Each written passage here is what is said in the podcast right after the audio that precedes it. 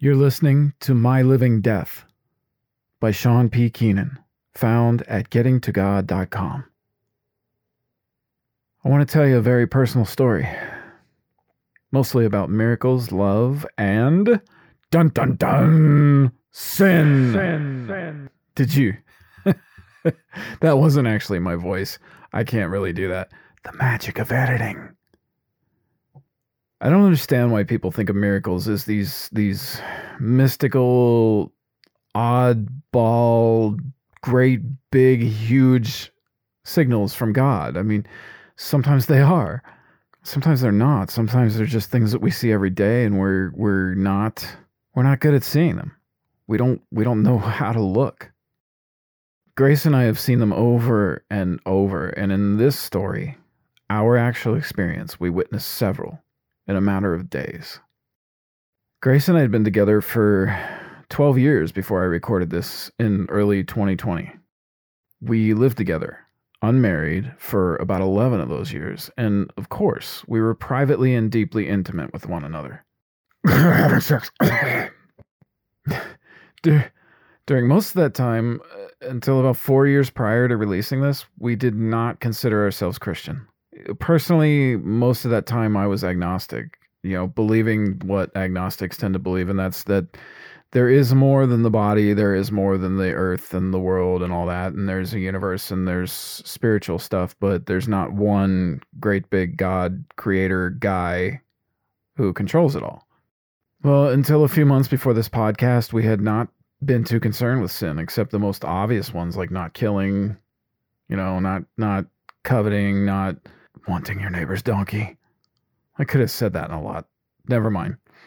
But we got slowly deeper into Christianity over time. And about three weeks before this, I started taking notice of the sin of fornication, and that is sex outside of marriage. And as I had just started preaching about cleaning up sin, Grace and I had an argument, and our most private intimacy was was was one of the things that we argued about. At the end of the argument, Grace said maybe we should give it up, and which coming from her was was a very unusual statement. Later on, she said she didn't mean it, and and this is key here. She wasn't even completely sure where it came from.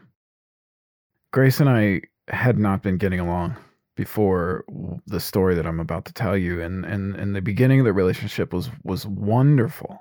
We were madly in love, but it just there was a slow decline over the years. And we started drifting apart and we started getting annoyed with each other. And there were, you know, uh, quite honestly, I've I've seen a lot of relationships like this. It's it's just you you don't we didn't hold hands, we didn't say I love you hardly anymore after a while and we were not affectionate. But by the last few years leading up to this podcast, intimacy was, you know, deep private intimacy was the only place in our lives that we had left that we felt like we were romantically in love. It was the only moment that we really shared that reminded us of the start that we had. And the idea of giving it up was sad and, and depressing and incredibly hard to take. But after she said what she said about quitting, I, I started realizing that maybe fornication played a part in our decline.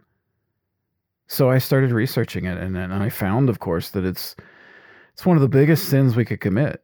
And I started to remember there were two times when we had quit for a while. One being right after Jewel was born, and, and during both times, the rest of our relationship got better and we got along. So of course I started praying about it, and and as I would do this, I was asking God if if this is what we needed to work on. And I told him, I I told him how afraid I was that it, it would end the little we had left and we'd lose us. And by that time, somewhere inside me, I knew it was wrong, what we were doing, the lifestyle we were living. But I was scared. And from God, I heard in response that it would be okay, that we would get the entire relationship back and it wouldn't take long. Now, I want to repeat that. The message that I got in return for saying I was scared that I was going to lose everything if we broke this this sin basically was that God said that it would be okay, that we would get the entire relationship back, and it wouldn't take long. So Grace and I talked about this. We talked about it for a couple of weeks or two or three weeks before we made the decision and and we decided that for our child, for God, that it was probably the best thing to do to make the sacrifice. And obviously, you know, eventually there would be no way to to keep the secret from Jewel that Grace and I had been privately intimate before marriage. And it was something we wanted to teach our child to think about herself but we still might be able to use our sacrifice, setting up a better example for our child. So, on one night, with a lot of fear and uncertainty, and sadness as if I was about to completely end the relationship, we took a leap of faith and made the decision to stop the most private intimacy.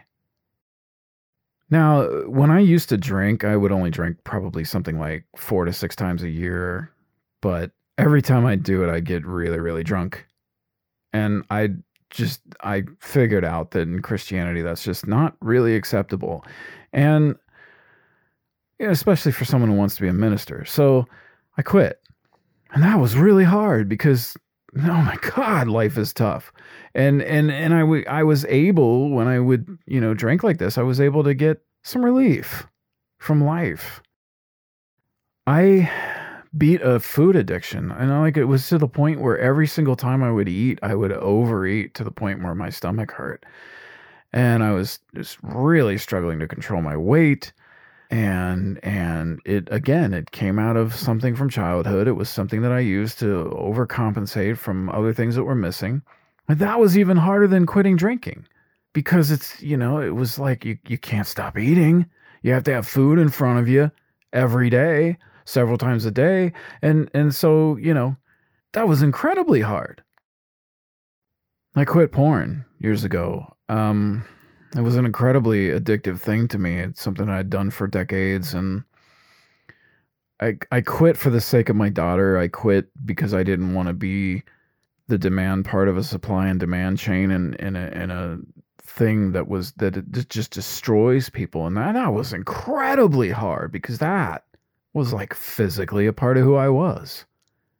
All of these earthly temptations are, are just embedded in my body. They're they're really hard to kick.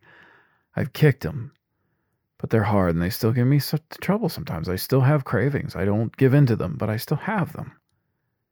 But this, this this quitting what seemed like the last connection I had with the human love of my life, it was the hardest addiction I've ever given up.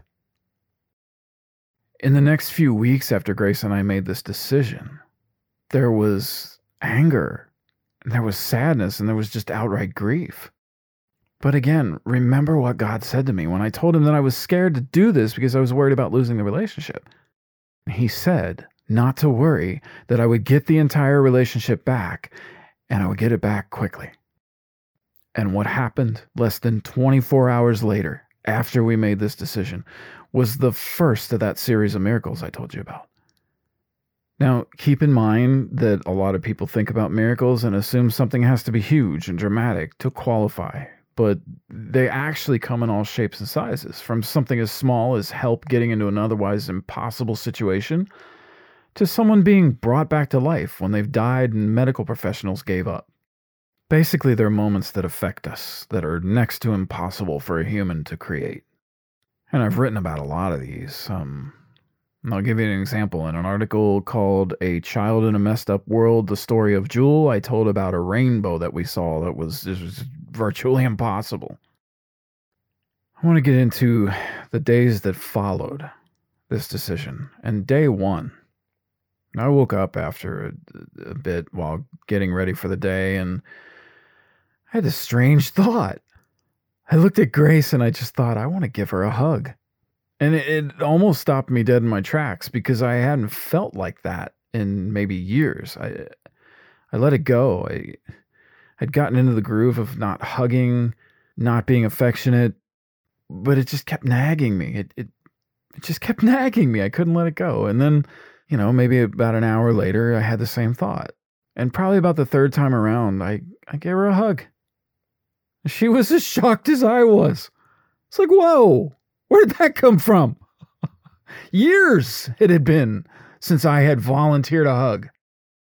And later that day, I I had another th- kind of thought that was kind of like the one I want to give her a hug. I looked at her and I thought I want to tell her I love her.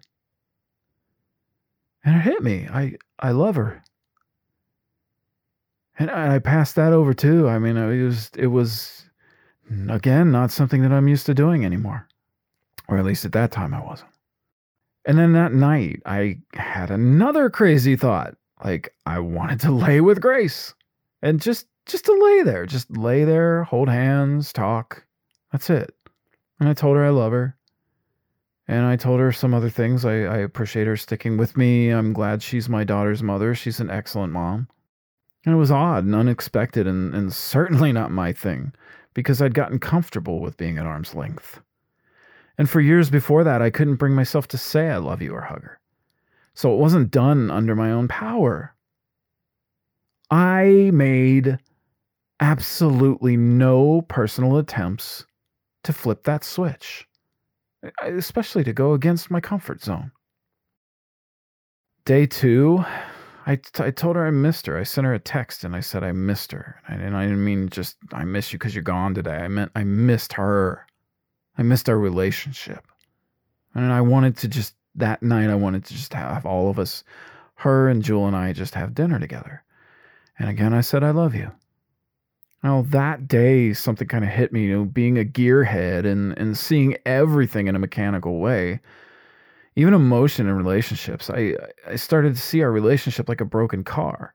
It was like it was it was going, it was moving, but just enough to move not enough to to really get anywhere in any good time or or in any measurable time at all.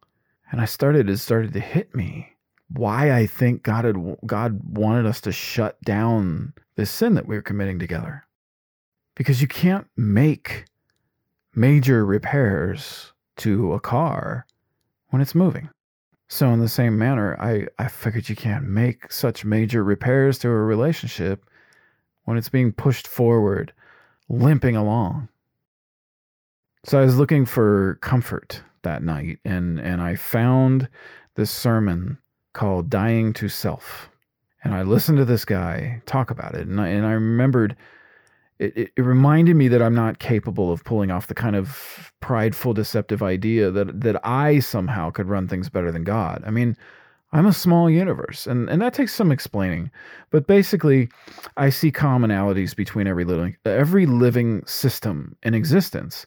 And whether it's a an automobile, an airplane, a human being, a solar system, universe, the Earth, they all follow a lot of the same basic rules of physics and a lot of the same basic rules like uh, basically birth and life cycle and death. And so I feel like, you know, you understand one, it helps you understand all the other ones. And I'm a small universe. I'm so complicated that medical science hasn't even figured my body out all the way or my mind out all the way.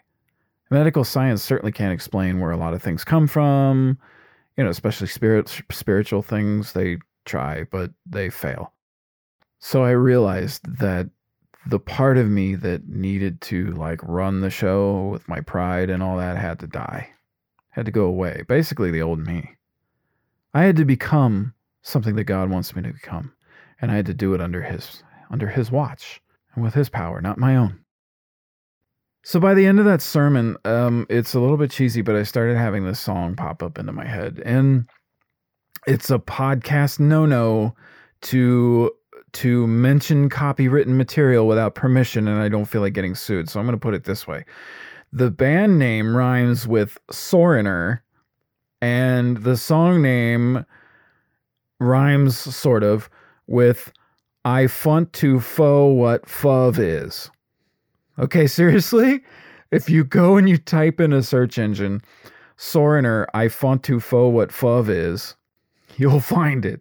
Okay, but anyway, it, it's it's I started to associate what this song was saying. It's this beautiful 80s song that um, talks about figuring out what love is. And it's, it's, I started to associate it with what God wants me to know about love and love with Him.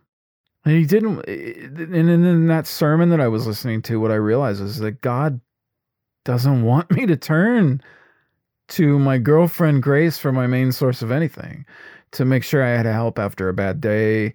He doesn't want me to turn to anybody else for my main source of of uh, of guidance and love and comfort. He wants me to turn to him first. And then after that, be selfless and turn toward what I can do for others. And then what I need kind of sort of flows in from that naturally. But this pastor talked about how great things would be if we would all turn away from self and concentrate on others around us and, and on loving God. And I've heard this many times before, but not as profoundly as he put it. And so I tried to think of my own way to explain it. And so the Sean Keenan gearhead nerdy science driven way that I figured out to to represent it was to think about a bridge. A bridge on a road, an interstate, a highway, whatever. If you think about the structure of that bridge, it's like every every strut, every beam, every bolt, every weld, every layer of paint, it's it's they're all there to support the entire bridge and not themselves. A bolt is is not meant to float in midair and support a car by itself. And what would happen if a beam of steel got a mind of its own and, and said, "You know what? I deserve more than they do." Beams talk like that, just so you know. Um, steel beams. Um, you didn't know that, but now you do. It's a secret of the engineering world. It, what if this thing, you know, I have ways to cleanse my world of other parts I don't like? what would happen? The, the entire bridge would collapse if the thing went off to do its own thing, right?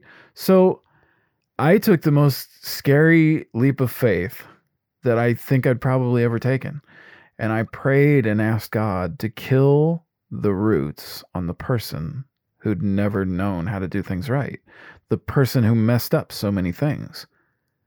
The, the big, big, big part of me, the oversized part of me that thought, I can do it my way. So day three came after we made this decision, Grace and I, and I woke up and almost immediately started thinking about the past few days and what I'd learned. And I started crying. Started bawling like a baby, and, and my kid was asleep and the room was dark, and I just lost it. And, and I hate to admit this because I'm tough, but the reason was I was just like in this total whirlwind. And I started to see all I could have and all I lost and all I've done to mess up such a beautiful harmonic system that God had created.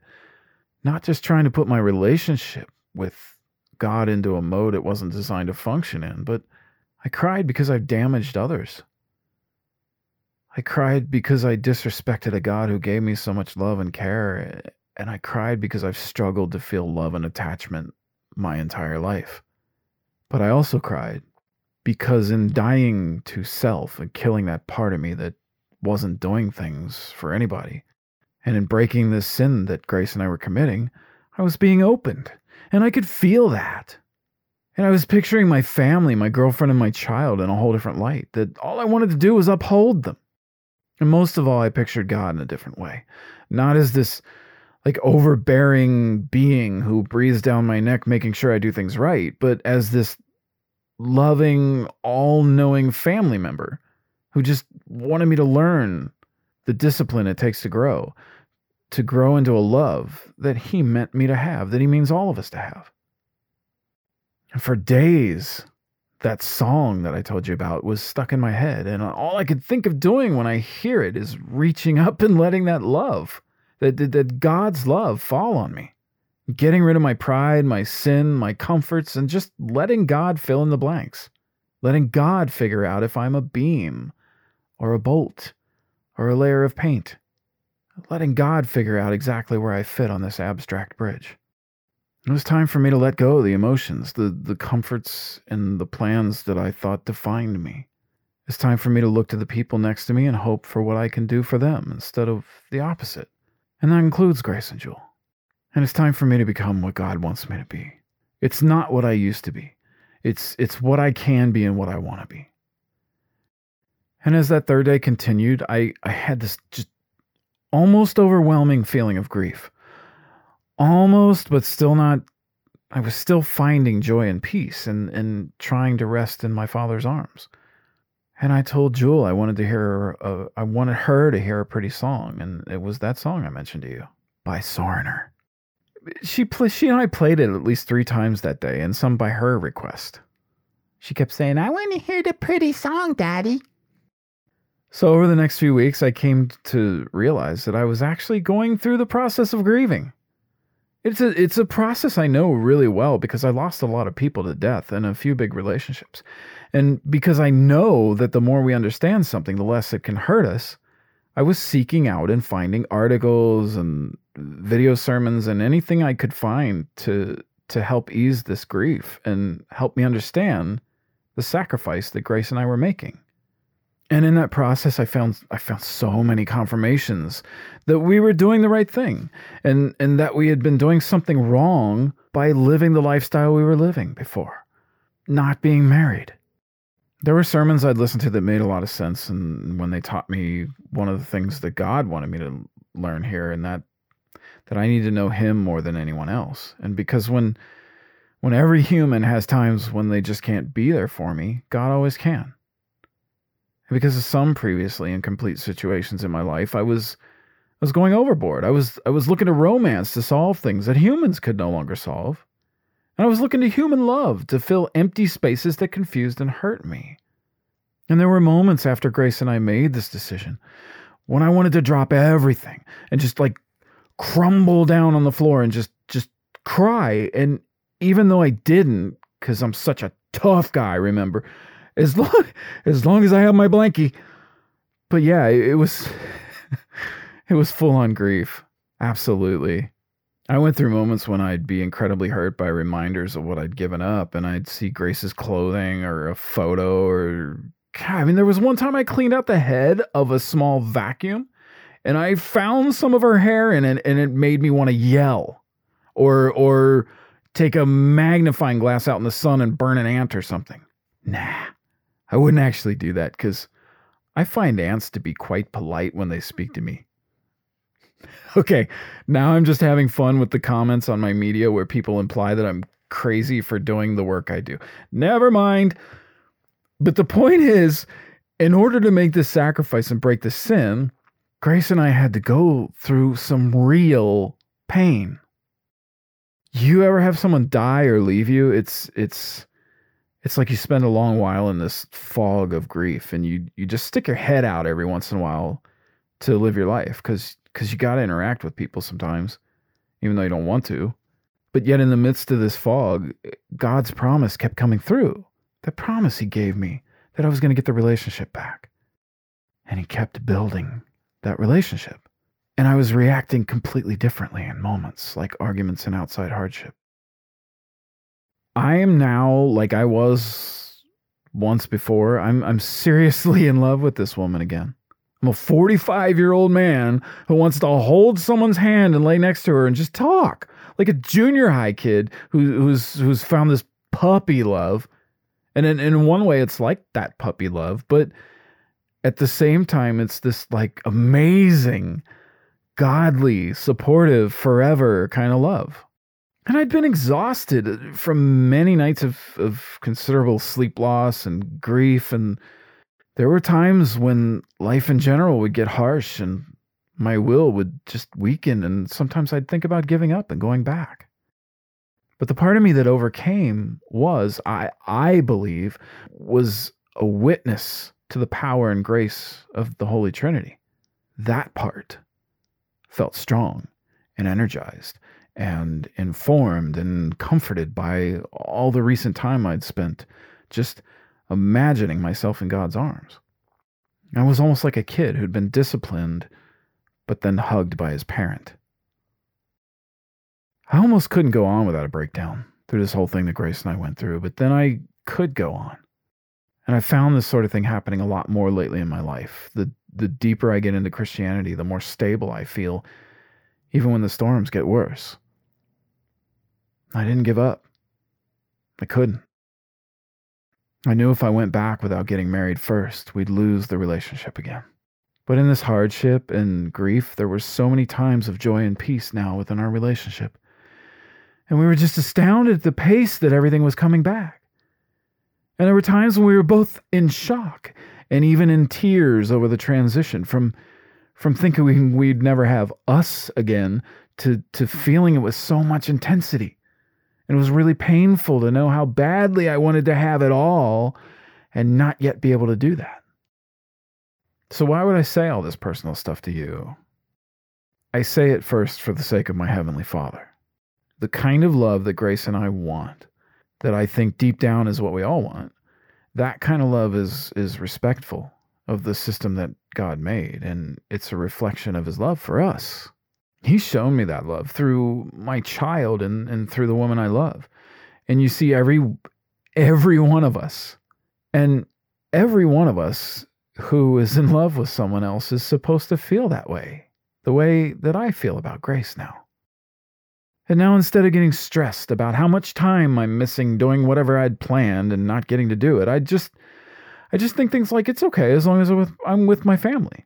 And then I want to hug her and go beyond that because I feel the need for her in every part of my entire body and spirit, not just the one, you know, part.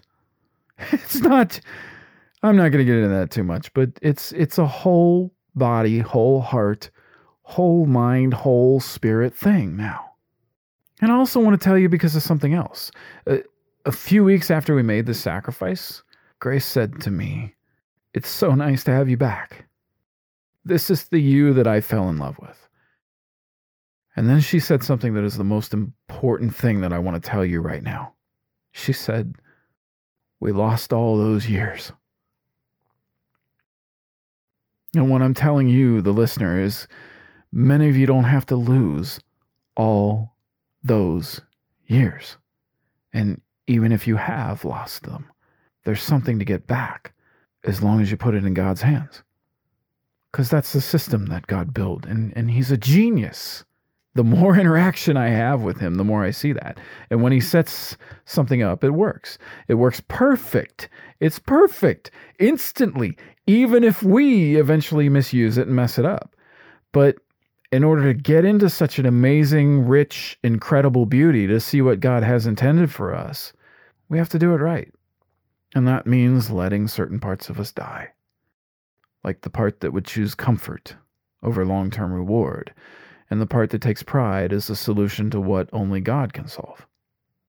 We don't put water in our car's fuel tank. We don't eat plastic to gain energy to, to go out for a run. And we don't bring leaves and sticks to put into our bank accounts unless we're five years old, like I used to do. And it didn't work, by the way. Just don't get too excited about that.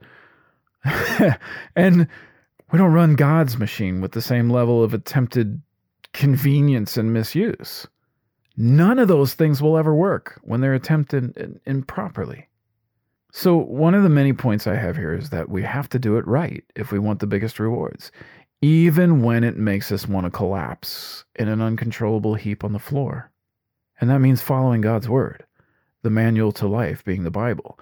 It means breaking sinful habits and living the way we were intended to live, no matter how hard it is. And the other point is, and, and the biggest point is, is, is that God is there because it wasn't Santa Claus that told me to let go and I'd have the whole relationship back. And as sure as molasses on a pancake, I just made that up. It it surely wasn't anyone else but but him that kept that word. I mean, he that showed me a miracle every single day, a series of miracles, in fact, miracles that haven't stopped yet. That brought a once great love back from the dead. And now we're married. And that wedding was beautiful. And all the things that led to it, this the the sacrifice, the the wanting, the waiting, the self-discipline, the the knowing that we grabbed hold of the reins, that basically we made the decisions about where our relationship was going to go before the consequences made those decisions for us. And that day was a blur it was just so like busy and hectic getting ready for the wedding and all that. But it, uh, all I remember is the love, the the colorful light that you know what came through the stained glass windows behind us, and the the words that we said to each other, and the the, the it was just it was beautiful. And without giving too much detail, if you know what I mean, There's there's there's now this feeling between us during certain moments. It it baffles me and I can't even describe it. It's it's like this glue made of some kind of divine energy that that comes between us. And and no matter how good any kind of other relationship I've had with other women or with Grace before marriage was, we we've been lifted into this level that I can't even describe. It's a whole different ballpark we're playing in now. And all the previous intimacy, before marriage with anybody or outside of marriage with anybody, it just it feels like child's play. It was it was nothing like this. And by the way, uh, Grace and I tried everything for years. We've been to two different therapists together, read all kinds of books, watched all kinds of inspirational inspirational relationship videos, and that stuff went on with for years with almost almost no result. Breaking the sin and learning to go to God first for our needs and and turned it completely around in a matter of hours. And this kind of love that that outweighs and outshadows every other mode or relationship saving technique we can mess with. It's it's for everyone. If this broken mess of a human being can do it, you certainly can.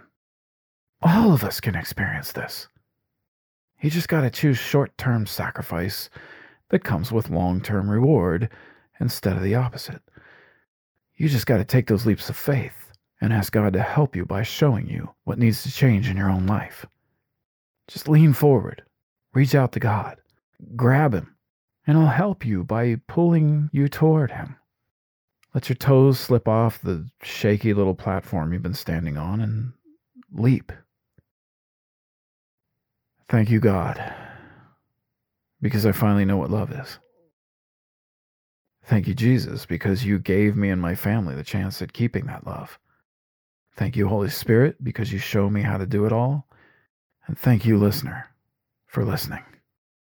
You've been listening to My Living Death by Sean P. Keenan, found at gettingtogod.com. Find more podcasts, articles, collections, inspirational videos, and much more at gettingtogod.com.